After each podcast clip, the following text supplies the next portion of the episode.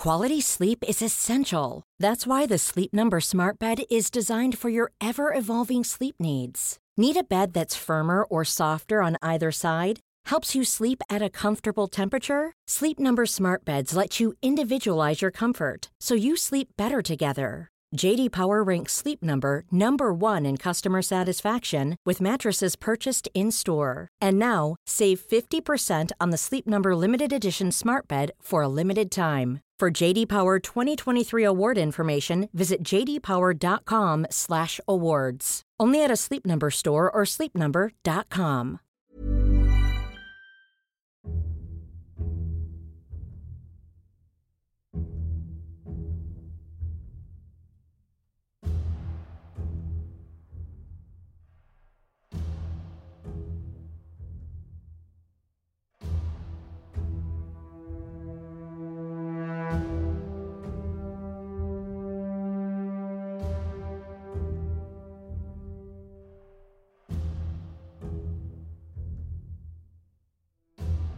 Hello and welcome to A History of Europe Key Battles podcast. This set of episodes is about the War of Spanish Succession from 1701 to 1714, and this is the first part of four.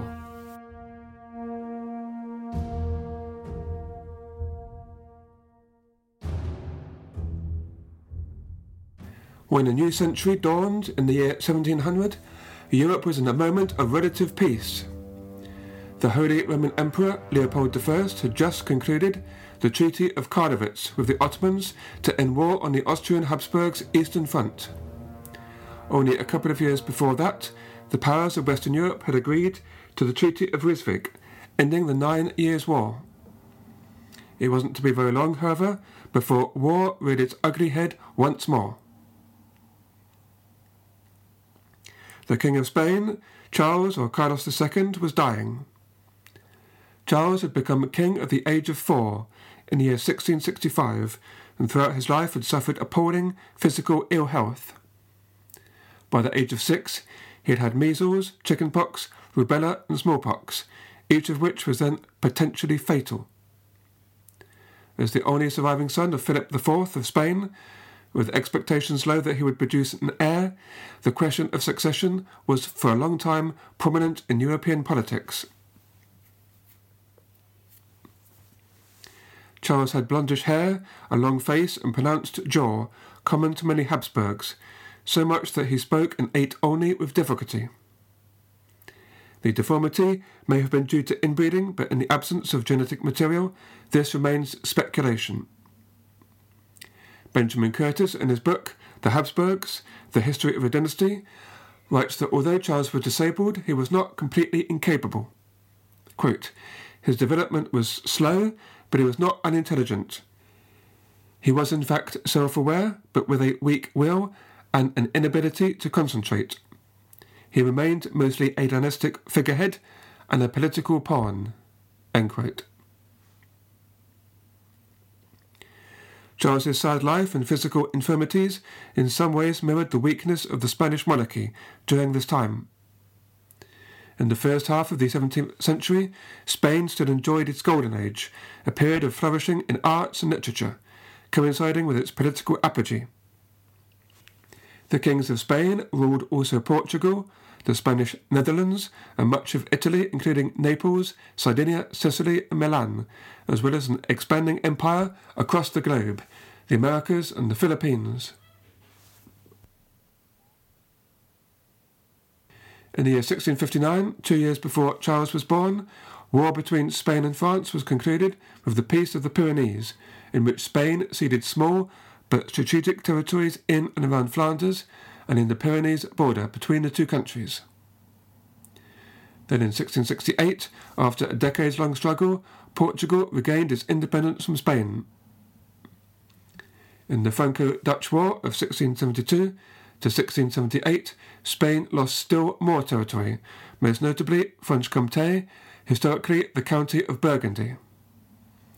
Then, in the Nine Years' War, 1688 to 97, the weakness of the Spanish military and bureaucracy became ever more evident. In the first years of Charles's reign, government was managed by his mother, Mariana of Austria and her favourites. A key figure in the Spanish court was Charles's half-brother, Don Juan José, an illegitimate son of Philip IV. He was a man of some talents, having served as viceroy in Sicily and the Spanish Netherlands. But after Juan José's failures commanding the army sent to retake Portugal in the early 1660s, Philip's trust in his bastard son waned, and he was persuaded by Mariana not to legitimize him. However, he overcame to some extent the taint of his illegitimate origins, and in 1676 had sufficient backing from the aristocracy to muster an army and essentially overthrow Mariana. Juan Jose immediately set about work on reform to address the monarchy's problems of inflation and trade, but his life was cut short at the age of 50. The prime ministers who followed also tried to effect reform, but the regime was never stable enough to make the necessary changes to modernize the country. In the 1690s, power was exercised by Charles's second wife, Maria Anna of Neuburg, and a faction of German and Spanish nobles. The situation for ordinary Spaniards was bleak agricultural output languished, and the population plummeted due to famines, plagues, and migration. At the same time, the last lights of Spain's golden age flickered out. The intellectual life of the country stagnated under the overzealous sway of the Counter Reformation Church, distrustful of ideas from outside, such as the revolution in science. The weakness of leadership, epitomized by the scheming of different aristocratic factions, was described by an English ambassador. Quote, this country is in a most miserable condition. No head to govern, and every man in office does what he pleases without fear of being called to account. End quote. By the 1690s, the question of the Spanish succession had become acute. Charles II remained childless, and his hopes of an heir faded, the great powers began their manoeuvres for the acquisition of his inheritance. In the Treaty of Ryswick of 1697, the King of France, Louis XIV, could afford to be generous to Spain. His aim was to secure the Spanish crown for his Bourbon dynasty, and there was hope of achieving this by diplomacy rather than war. The priority for both the two leading dynasties of the continent, the Bourbons and Habsburgs, was to prevent the other from securing undivided inheritance since this would risk the continent becoming dominated by their great rival. The compromise found was to pass the inheritance of Spain and its empire to a third party. The man chosen was the five year old great grandson of Philip IV, Prince Joseph Ferdinand of Bavaria. The maritime powers, the English and Dutch, also agreed as they had less to fear from a Bavarian than a French or Austrian succession. Unfortunately, the young prince died suddenly on the February of 3rd, 1699, which reopened the whole issue. A further partition treaty was agreed between Louis and William III of England, which allowed a Habsburg succession in Spain and compensation for Louis with territory in Italy. However, this was unacceptable to Emperor Leopold, one of whose priorities was extending Austrian influence into northern Italy on his southern flank. The empire was in an unusually strong position after a succession of military victories against the Turks and taking control of Hungary and Transylvania. Leopold was perhaps overconfident and certainly lacked the decisive action required to assert what he believed were his rights the emperor was lethargic and timid in his decision making in his youth, and even more so now he was in his sixties. Surrounded by equally old advisers, he misjudged European politics and also the state of opinion in Spain. He intended the Spanish crown for his second son, Archduke Charles, whilst the oldest, Joseph, would reign in Central Europe, but this would be difficult to achieve. Louis XIV, meanwhile, ideally wanted the succession for his grandson, Philip of Anjou, whose claim was based on the fact that both his own and his son's mothers were Habsburgs.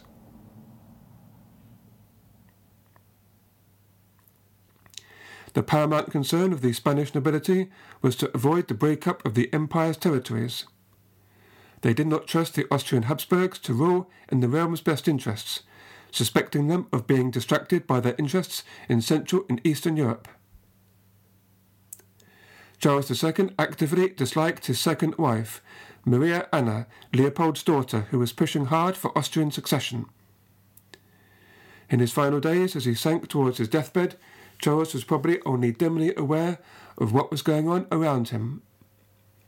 The Archbishop of Toledo, prominent in the pro French faction of the Spanish court, took charge of the king's sick chamber and barred the Austrian queen from entering. A new will, naming Philip of Anjou as successor with an undivided empire, was drawn up on the 7th of October, 1700, and Charles finally passed away on All Saints' Day, the 1st of November. Mom deserves the best, and there's no better place to shop for Mother's Day than Whole Foods Market. They're your destination for unbeatable savings, from premium gifts to show-stopping flowers and irresistible desserts. Start by saving 33% with Prime on all body care and candles. Then get a 15-stem bunch of tulips for just $9.99 each with Prime. Round out Mom's menu with festive rosé, irresistible berry chantilly cake, and more special treats. Come celebrate Mother's Day at Whole Foods Market. I'm Sandra, and I'm just the professional your small business was looking for. But you didn't hire me because you didn't use LinkedIn jobs. LinkedIn has professionals you can't find anywhere else, including those who aren't actively looking for a new job but might be open to the perfect role, like me. In a given month, over 70% of LinkedIn users don't visit other leading job sites. So if you're not looking on LinkedIn, you'll miss out on great candidates like Sandra. Start hiring professionals like a professional. Post your free job on linkedin.com/people slash people today. He had been ineffective and semi invalid for many years, but was nevertheless well liked among his subjects.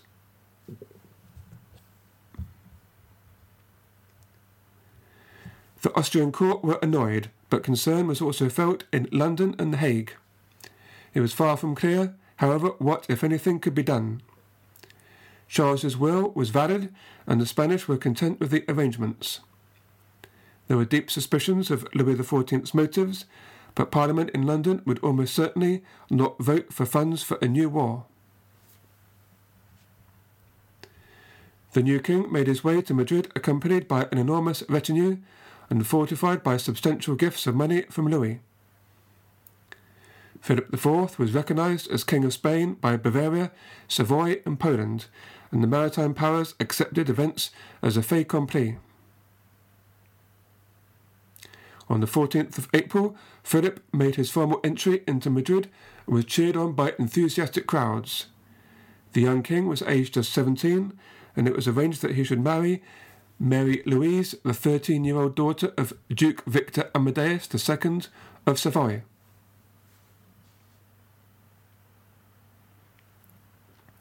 It is likely war would have been avoided if it were not for Louis's subsequent decisions to try and double down on his newly won gains. Displaying a remarkable lack of tact and restraint, Louis declined to give concrete assurances that the crowns of France and Spain would always be separated. Next, the French king insisted on sending troops to take over the Dutch held barrier forts in the Spanish Netherlands. William III was enraged since from his point of view, losing this protective belt overturned the work of 20 years. Louis further alienated the English by having Philip V grant French merchants the coveted asiento, that is, the right to supply slaves to the Spanish colonies, and thus denying it to the English merchants. The final insult came when Louis, breaking the Treaty of Ryswick, acclaimed James II's son, James Edward Stuart, as the legitimate King of England, when his father died in September 1701. This act was crucial in swinging opinion in the English Parliament to accept the necessity of a new war. William and Mary had no children, which heightened fears among Protestants in England about another attempted Jacobite invasion supported by the French. War erupted, therefore, as much because of the question of English succession as that of the Spanish.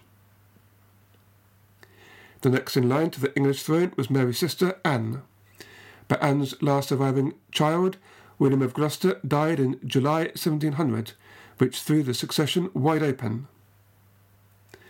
In order to forestall the return of the Stuarts and to maintain a policy of resistance to French expansionism, in 1701 Parliament passed the Act of Settlement.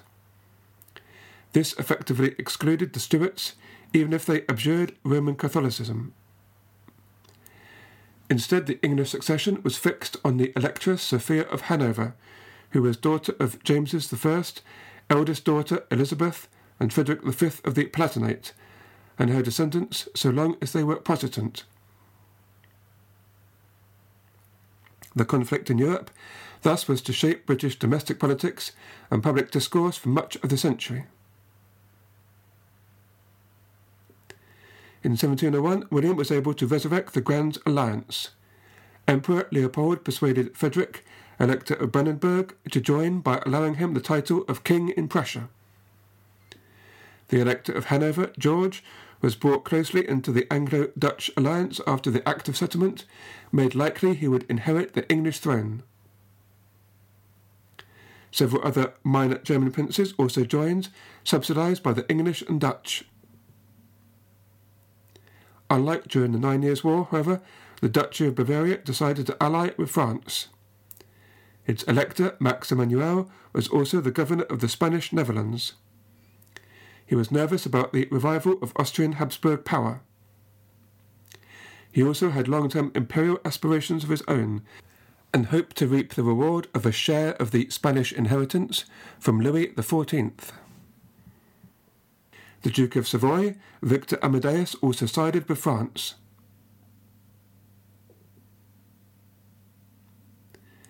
The terms of the Grand Alliance between the English and Dutch committed both to use their utmost endeavours to recover the provinces of the Spanish Low Countries, that they may be a fence and a rampart, commonly called a barrier, separating and distancing France from the United Provinces.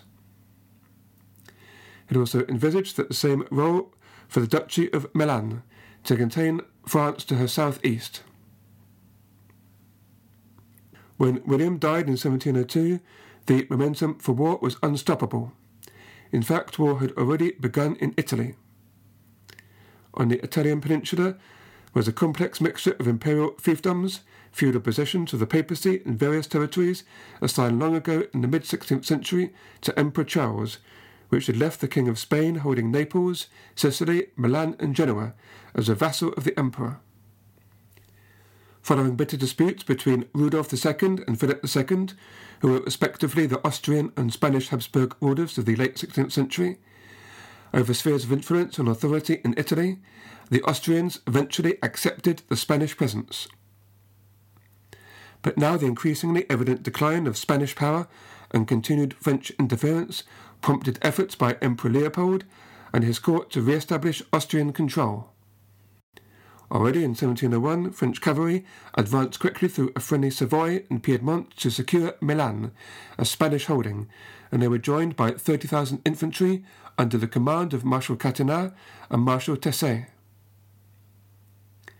Milan was a key part of French strategy, for to hold this region would effectively keep Habsburg, Austria, well away from Spain, and much of the rest of Italy. Against this, Prince Eugene of Savoy marched south with an imperial army of roughly the same size. After seeming to threaten an advance on Milan and drawing French attention to that direction, Eugene then deftly moved over steep mountain passes in Vicenza. He outmaneuvered Catinat and struck Tesse at Carpi, driving him back on the 9th of July 1701. The French lines of communication were now threatened, and Catinat fell back again, but having lost the confidence of the king, was replaced by the Duke of Villeroy. Villeroy advanced against Eugene, who had seized the town of Chiari, and there, in a battle that lasted several hours, the Austrian army repulsed the French. After the armies went into winter quarters, Eugene tried to seize Cremona, this brazen attack resulted in the capture of General Villeroy, although French troops drove the Imperial Army from the town. In a stunning campaign, Eugene of Savoy, quickly earning himself a glittering reputation, had thrown back the French occupation of much of the north of Italy. This encouraged the Italian states to either support the Imperial Alliance or to at least stay neutral. The War of Spanish Succession had begun inauspiciously for Louis, and worst was to come.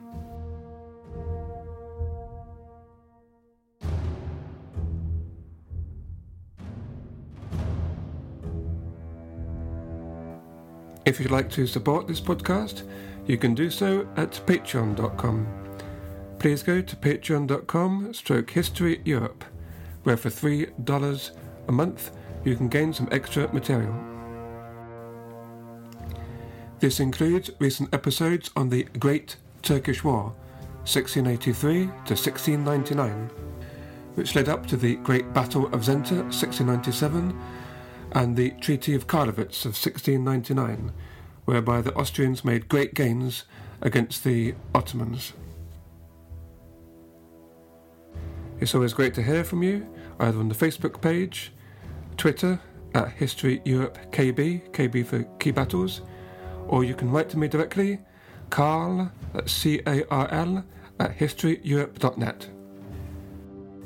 I hope you can join me next time for the second part of the War of Spanish Succession.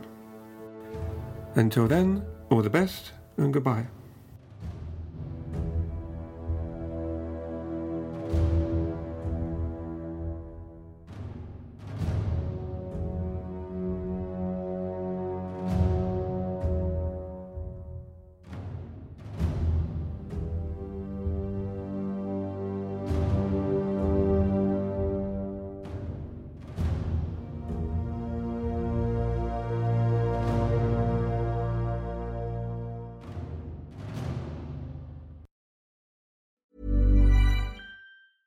Mom deserves the best, and there's no better place to shop for Mother's Day than Whole Foods Market. They're your destination for unbeatable savings, from premium gifts to show-stopping flowers and irresistible desserts. Start by saving 33% with Prime on all body care and candles. Then get a 15-stem bunch of tulips for just $9.99 each with Prime. Round out Mom's menu with festive rosé, irresistible berry chantilly cake, and more special treats. Come celebrate Mother's Day at Whole Foods Market.